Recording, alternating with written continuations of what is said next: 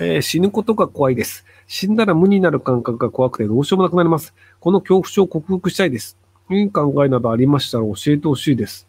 別に克服しなくていいんじゃないの？死にたくねえと思い続けて普通に生きていけばいいんじゃないですかあの、死なないように生きてれば、あの、まあ、寿命で死ぬのは、な、まあ、多分あの、30以下だと思うので、50年後ぐらいだと思うので、で、あの、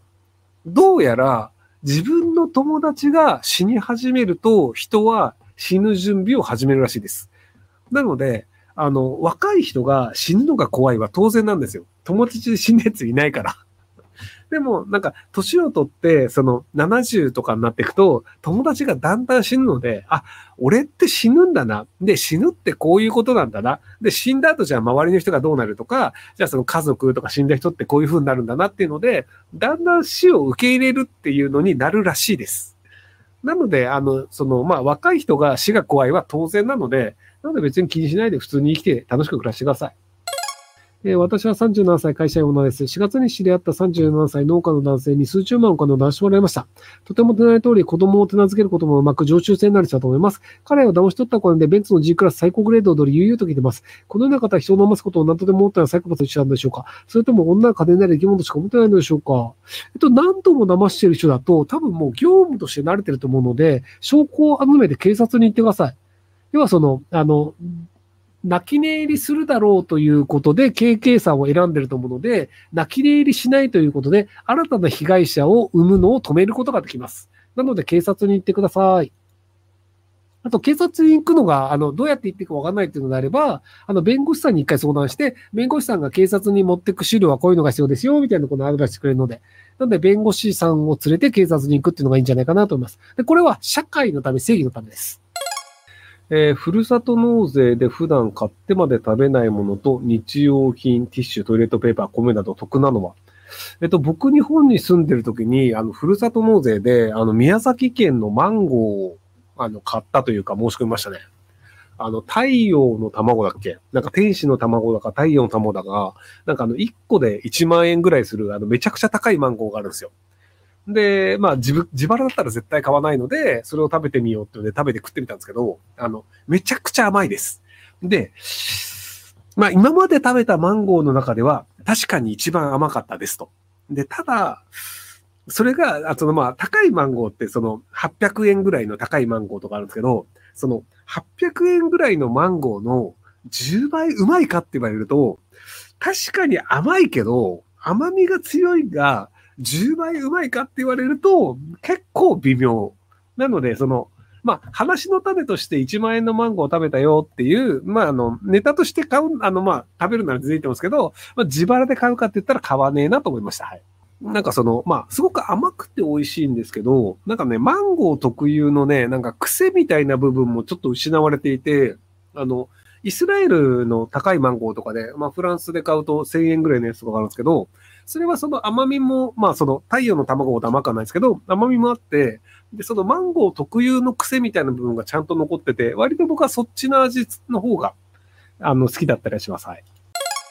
おすすめ海外ドラマを教えてください。私はブレイキングバットとペーパーハウスが好きです。長いの希望。であれば、あの、ゲームオブスローンっていう、ゲームオブスローンは確か、